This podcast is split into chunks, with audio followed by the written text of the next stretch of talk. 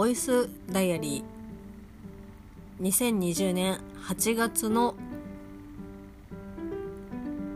7日金曜日ミオのボイスダイアリーです。昨日に引き続きですね。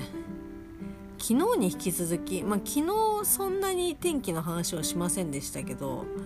もう本当に今日は暑すぎてでまあ午前中在宅の午後出勤だったんですけどなんだろうなんかもう本当家から一歩出て会社に着くまでにもうすでにこう体力が半分ぐらい削り取られているという。でちょっとツイッターの方にも書いたんですけど中学校の時に学校の先生がこう外に夏場ね出て運動するでも何もでもないけど外にいるだけでもうすごく疲れるんだよっていう風に言われたことがあって。で当時はですねいや動いてないのになんで疲れるんだよっていう風に思ってましたけどもう非常にですね分かります。もう、まあ、当時よりも多分気温とかねそういう気候はさらにね酷暑になってると思いますけどもう本当にね暑い。でいつまでもねこう若いからまあなんとか水分取ってれば大丈夫みたいな感じで思っちゃったりとかするんですけどもう本当にですね必要以上にやっぱこう十分自分で注意していかないとだから去年よりも OS1 を飲む回数が増えましたね。ただでもやっぱり OS1 を飲むとまあその時はねまあ、喉が潤される程度ですけどやっぱ家帰ってきての翌日の疲れがそんなに残らないかなっていう感じが多少その体へのサポート力が、まあ、ある飲み物なんだなって思って結構ね飲んでます。会社に常備してあるのでもちろん私が会社の経費で買いましたけど、まあ、もちろんね営業さんとかもともと外に行くものなので帰ってきてねそれで熱中症になったりとかしたりとか大変なので、まあ、家の中でもね室内でも熱中症になったりとかするので、まあ、ほんとそれは命に関わってしまうことなので OS1 をですね箱で買って冷蔵庫にしまってあるんですけど多分飲んでるの私だけかなっていうふうに 思ってます。でまあそんな感じで今日はとにかく暑かったんですけど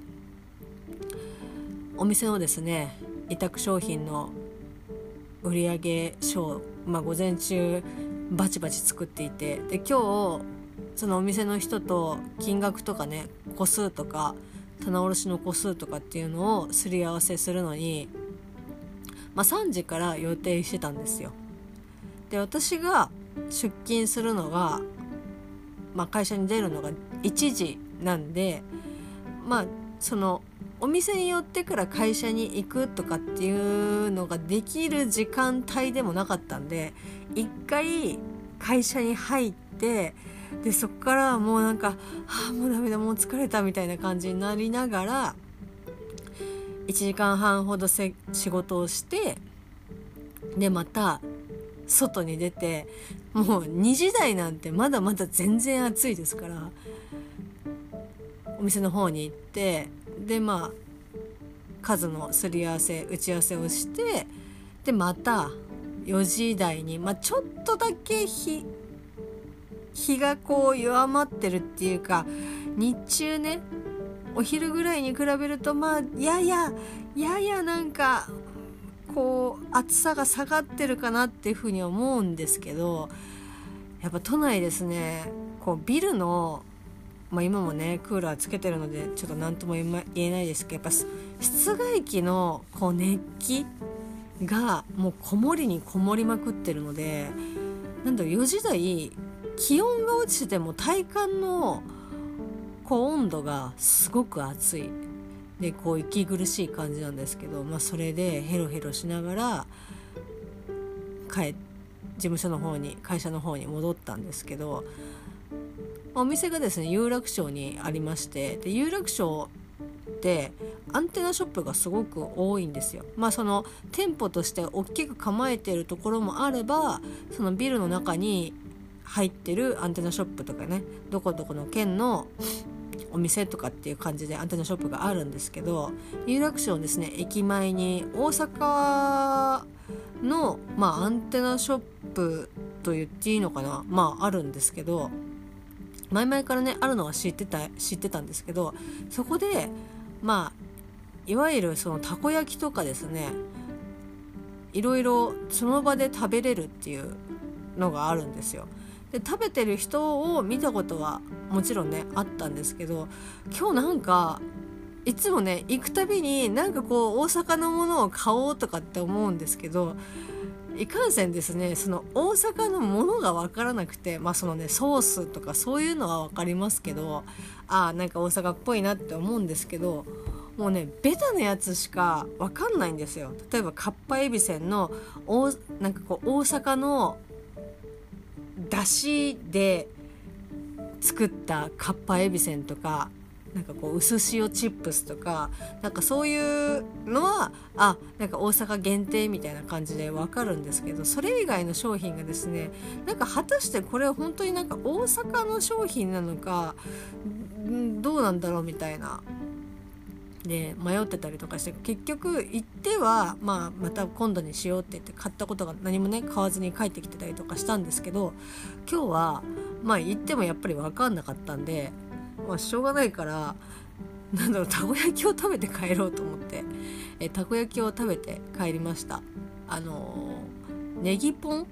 だポン酢がかかっててネギがこうわって乗ってるやつだったんですけどなんかねやっぱこっちのたこ焼きと全然違うなって 当たり前ですけどなんか私がこうねまあ、東京とまあ10年ぐらい埼玉に住んでましたけどまあその、ね、関東圏内に住んでてたこ焼きを食べるってなると何て言うんだろうな一口茶屋のたこ焼きしか食べたことがないんですよ。で一口食べたことある？一口茶屋のたこ焼き。うん、あの一口茶屋が、まあ、あの最寄り駅をですね商店街の中にあったんですけど近くのデパートの地下1階にも一口茶屋がまあそこはね今でもあるんですけどあってでよくねたこ焼きを買って食べたんですけどそこのたこ焼きはやっぱりなんだろうプスって串で刺してもなんかこう割とね形が崩れない持ち上げても。ただ今日食べたたこ焼きはですねもうお箸でつまむとどんどんこう下に下がってってこうなんだろうなお箸からこう崩れ切れてしまう。だからもうすごく柔らかくてああなんかあこれがなんか大阪のたこ焼きかと思いながら。もちろん大阪でたこ焼きを食べたことはありますけどあなんかやっぱり柔らかいんだなと思って。でねなんかそういう風にもう形が身が崩れちゃうから中のですねタコが、まあ、大体外にです出ちゃうんですよ。だからそのたこ焼きの何？皮？その粉の部分をは粉の部分で食べてたこ焼きのタコはそのままなんか単品で食べるみたいな形になっちゃって。なんかねこれはこのたこ焼きを食べるにあたって食べ方としては多分良くないんだろうなっていうふうには思うんですけど。じゃあ一口ねパクッと食べれるかっていうともうなんだろうな本当に熱いんですよ。ポン酢がかかってちょっと冷めてるはずなのに中がすごく熱くてもうこれはね一口でパクってねこっちでよく食べたりとかしてハフハフしながら食べれたりとかしますけどいやこのたこ焼きは口の中に放り込んだらダメなやつだみたいな感じで。だからね結構6個ありましたけどすごく食べるのにですね時間がかかってしまいました。まあそんなね寄り道をしつつ会社に戻ってでそこから、まあ、家に帰ろうかなっていうふうに思ったんですけどちょっとですねまあなんかうんお腹が空いてたんですよね。でまあ仕事もちょっとだけ遅めに終わったんで、まあ、旦那さんに連絡をして王将が食べたいので連れてってくださいっていう風に LINE をして今日は王将を食べて一緒に食べて帰りました。で前々からですね言ってますけど旦那さんがこうねダイエットを始めてで夜炭水化物を今取ってないんですけどなのでいつもだったら旦那さんは天津飯を頼んで私は、まあ、餃子とねあと小ライスを頼んでたりとかするんですけど、まあ、お互いご飯を食べずもうおかずだけを頼んで食べたんですけど、まあ、テイクアウトした時もね同じような感じで食べてたりとかするんですけどやっぱねなんかおかずだけで大丈夫かなっていう不安もありました。お腹が満たされるかなっていうふうに思ったんですけどもう全然本当普通にお腹いっぱいで途中まであこれちょっときついから残ったねやつねお持ち帰りしようかなっていうふうに思うぐらい多かったんですけど多かったっていうかいつもと同じ量だけど多くそれでももう満腹になっちゃってでもまあなんとかギリギリ食べきってあと猛暑をね後にしたわけなんですけどいやもう本当にですね今日は割と美味しいものを食べれた日みたいな感じでした。道中はですね、まあ、最近あのカリちゃんにもねずっとお話聞いてくれてあ聞いていただいてますけどキングダムの話をですね車中ずっとしてまして。それ以外の話は多分あんまりしてなかったかな。あとうん。あれ高速道路でいいの？今日。高速道路のなんか青いランプみたいなやつが点滅してでそれがこう走ってるとなんかその緑の光に車がなんか追いつけなくて一体何キロだったら追いつけるのかみたいななんか旦那さんがですねやきもきしておりました。ちょっとくしゃみしたら入っちゃうでしょ？咳したら入っちゃうでしょ？まあ、そんな感じの今日は暑さと食べ物の記憶しか残ってない一日でした。まあ、あとは「キングダム」をね見て、ま、割とねちょっとその今読んでる前の戦いが本当に激アツで、まあ、本当に泣きながら読んだんですけどちょっとね今今回は割とこう落ち着いてるというかこれからこう動き出していくっていう手前で止まってるので、まあ、明日ね休みなのでゆっくりね読んでみたいなっていうふうに思っています。それではまた。明日。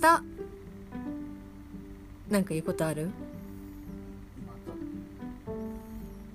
大きな声で言わないと聞こえないよ。また。